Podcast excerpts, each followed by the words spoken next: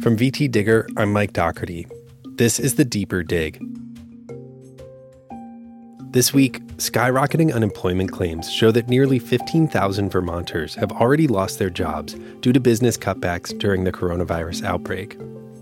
So, what happens next for those workers and for the state's economy?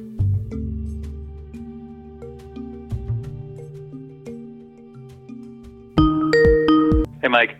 Hey, Brennan, how's it going? Uh, going all right. Sorry about that. Brennan Neill lives in Burlington. He's one of the 14,784 Vermonters who filed for unemployment last week. As of a couple weeks ago, what did you do for work? I was the associate director of individual giving at the Flynn. Okay.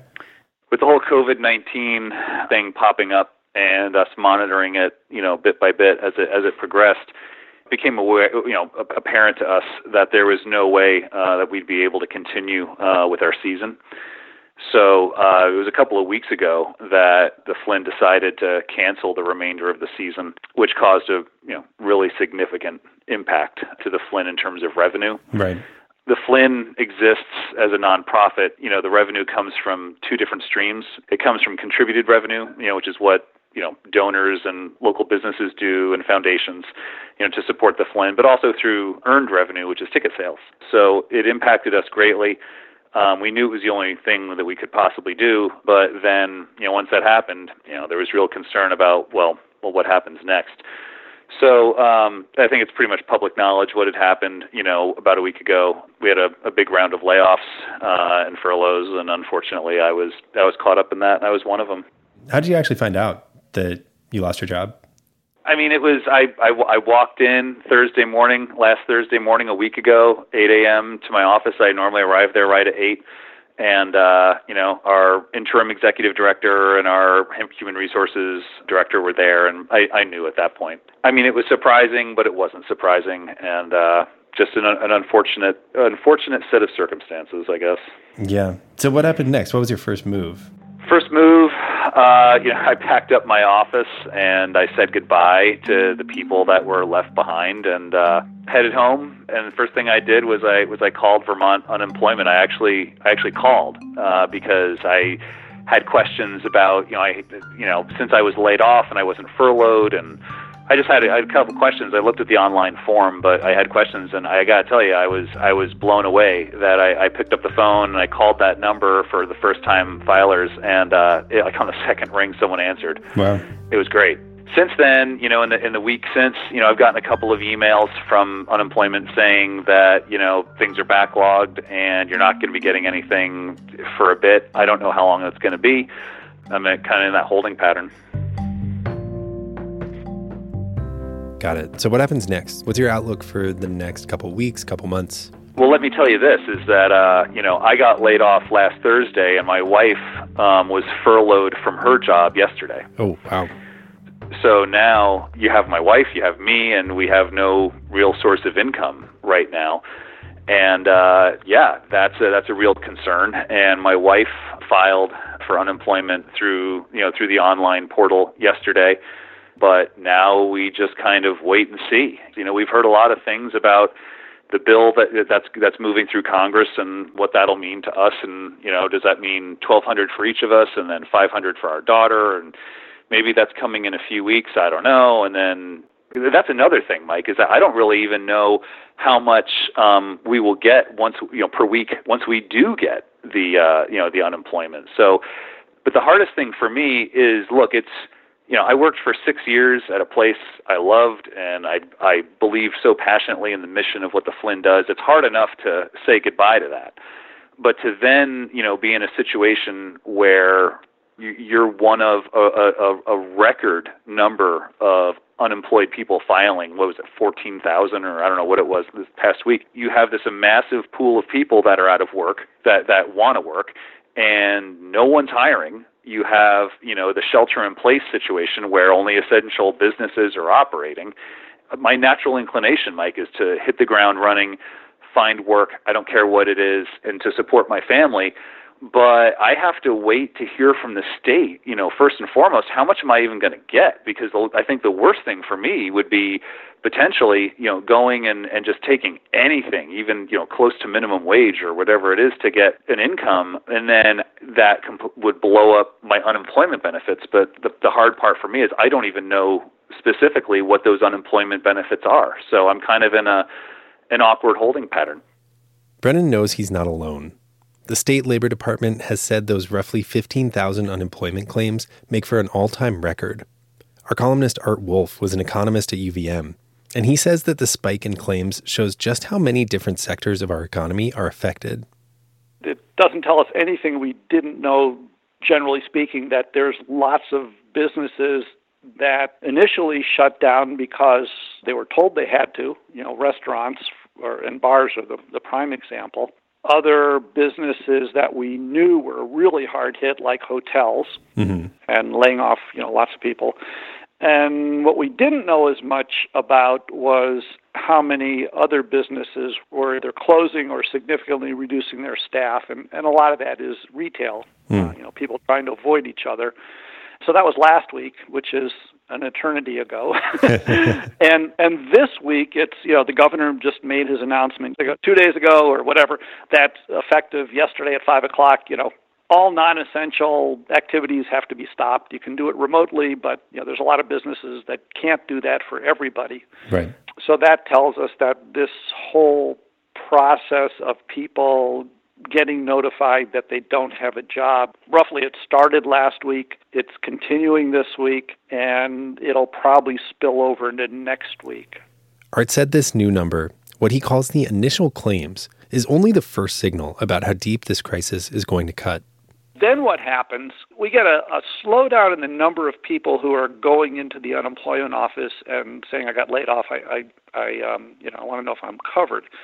But then what you have is kind of the accumulation of all these people that have gone to the unemployment office, and probably most of them, the determination is going to be yes, you are eligible because you know you, you did get laid off, and, and plus all the the expansion in benefits that was just passed by the federal government. So number one, it covers more people, and number two, it's more money.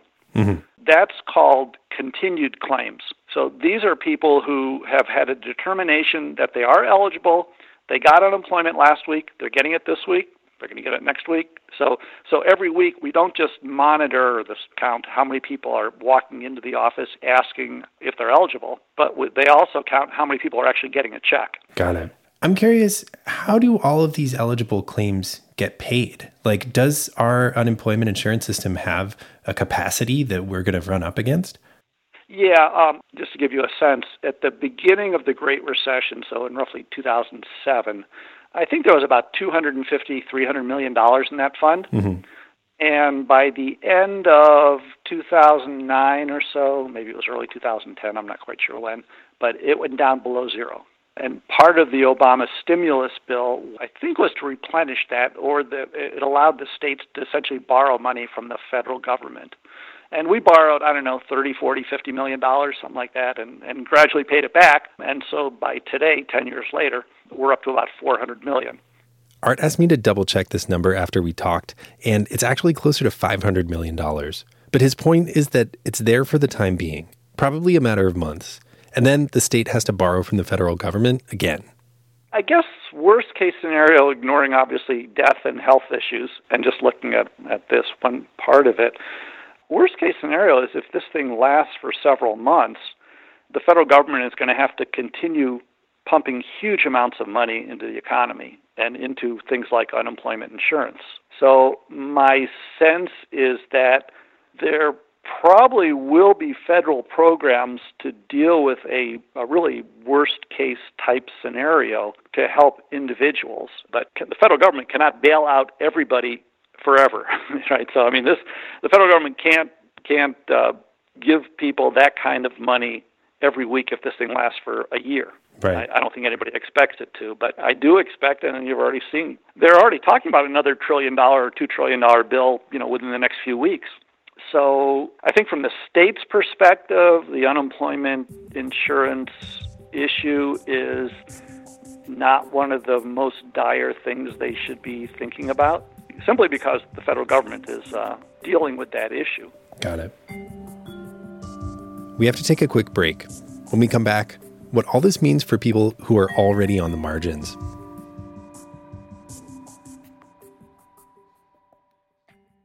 Just a quick message from our underwriters. Casella Waste Systems provides waste and recycling services for homes, businesses, and organizations throughout Vermont and the Northeast.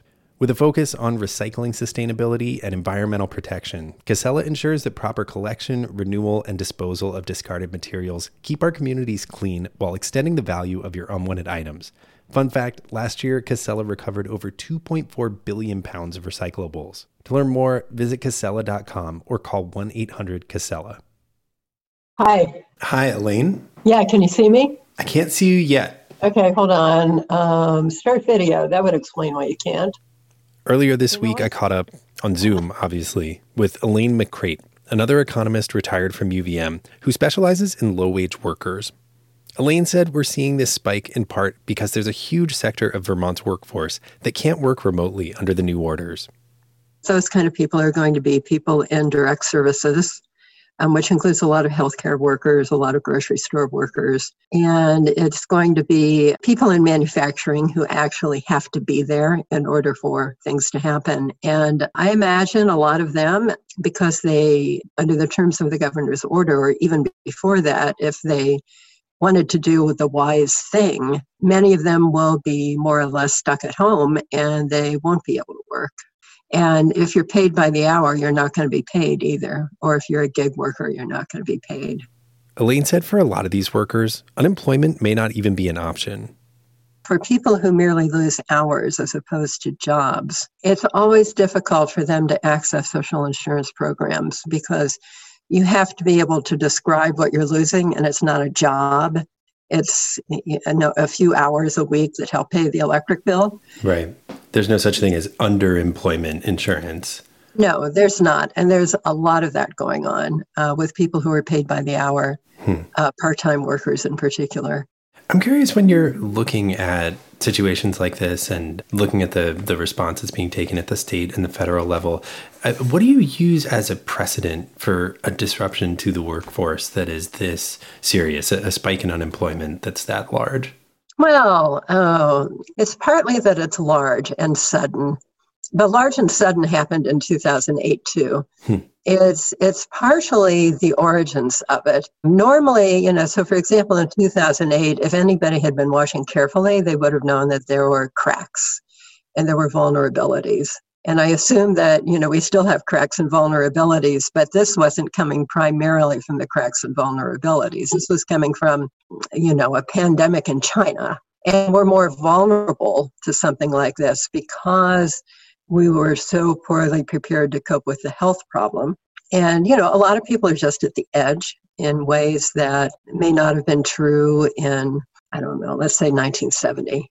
What makes it different is un- increasing growth of underlying fragility and just this out of the blue sort of nature of the disruption, which is going to require a massive public health mobilization in the very short term. In the longer term, you would like to address some of the uh, some of the underlying economic vulnerabilities too. Where do those vulnerabilities, that fragility, where does all that come from? Like, what are the structural issues that you're referring to here? Oh, you know, so for example, the part time workers who are paid by the hour who never know how many hours per week they're going to work, or the people who, if they quit a job at McDonald's in some cities, for example, they would realize that they had signed a non compete agreement so that they wouldn't be able to take a similar job at Burger King. Something like 20% of workers are subject to these non compete agreements now across the country which means it's very difficult to go around and shop your skills and try to find a better deal for yourself. A big part of it is that workers are not protected, the decline of unions in the 70s and the 80s. A lot of the fragility is coming from the very, very low margins that people have to keep in the face of international competition. There are other firms that have sky high markups right now. As a matter of fact, the aggregate markup rate has, has increased dramatically over the last 30 years. but a lot of other small businesses are, you know, really on the edge. And the safety nets have been kind of shredded so that if you lose a job or you lose hours or you're having trouble keeping your business afloat, there are not as many alternatives as there used to be. So I'm curious where that leaves a worker who's being affected by all these systemic forces right now in the midst of this crisis and you know maybe even if they get some kind of new access to unemployment what if that doesn't pay all their bills like where where does that leave someone in that situation right now? If it doesn't pay all their bills, you would hope that the people they owe money to would say, okay, you know, we're going to forgive debts for a little while. If you have a car loan or if you just bought a truck or something, or if you if you have a mortgage, uh, hopefully they would say, okay, you know, we'll give you a grace period. We understand things are kind of rough right now and it's not nobody's fault. So hopefully they would give you a grace period. But if they don't, call your brother, call your dad, call your mom, you know, and if that doesn't work, then I don't know what you're going to do. Brennan, the Flynn staffer who got laid off last week, said one of the worst parts of this process for him was not even knowing when he would get the information that would help him plan his next move. You know the the woman who was wonderful um who took who filed my claim on the phone she was she was just so great but she said she didn't know that you know that like that her role was just basically to take you uh, know to take the information and that I would be receiving an eligibility letter I think you know and it would say you know we're you know are you eligible for unemployment which I would expect I would be and then also what you would expect to receive per week and et cetera et cetera but I haven't re- I haven't gotten anything and I know that there's a huge backlog obviously that's why but it's been a week and I I haven't heard anything well, I'm I'm sorry to hear what you're going through. I I think that sounds incredibly stressful. It is. What are your obligations like? I mean, what are you most worried about in terms of being able to pay bills and provide for your family, that sort of oh, thing? Oh, 100%. Uh, yeah, I mean, the, the first and foremost is the mortgage on the house. We've already reached out to our lender um, to ask, you know, if there's any sort of uh, flexibility, you know, in terms of at least what the interest rate is. Like if there's you know, if there's a way that they could subsidize, you know, or waive temporarily or whatever it is, you know, the, the interest that we'd be paying to, to reduce, you know, our monthly payment. But yeah, I mean, it's it, aside from that, you know, I mean, it's yeah, it's it's a matter of looking at every single area of our, you know, of our budget and saying like, well, where can we trim back? Where can we trim back? Where can we trim back? And again, without even knowing what what the amount is going to be, it's uh, it's hard. And I think also knowing that this is going to be the situation for a while, because I, I I don't think I'm really like a lot of people. I, I don't think really a lot of us who are out of work are really going to be able to find you know some sort of steady, reliable work for for quite a while. It's just kind of getting used to it for now. But I don't even know what to get used to, Mike, because I don't even know what I'm going to be getting or when. And in the meantime, you're just kind of checking your mailbox every day for that letter. Yeah, uh, that's basically it. Is looking for that eligibility letter, and you know what are we going to get, and when will we expect to get it, and yeah. So there's there's a lot of questions. I mean, I'll tell you this: I'm you know I'm grateful for anything. You know, to lose your job and you know have a daughter and have a house and and all of that, but both of us lost our jobs. So I'm certainly grateful that there's some sort of social net to help, but it's going to be tight. It's going to be tight for a lot of people. But um, hopefully, I'll find out news soon on that, so at least I, can, I know what I'm what I'm facing. Got it. Well, thanks for giving me the rundown, Brennan, and uh, good luck to you. I, I, hope it comes through, and I hope you uh, you know are able to get what you need. Yeah, me too, man. Uh, maybe I'll let you know in a week if I haven't heard anything. well, thanks again, and good luck. Thanks, Mike.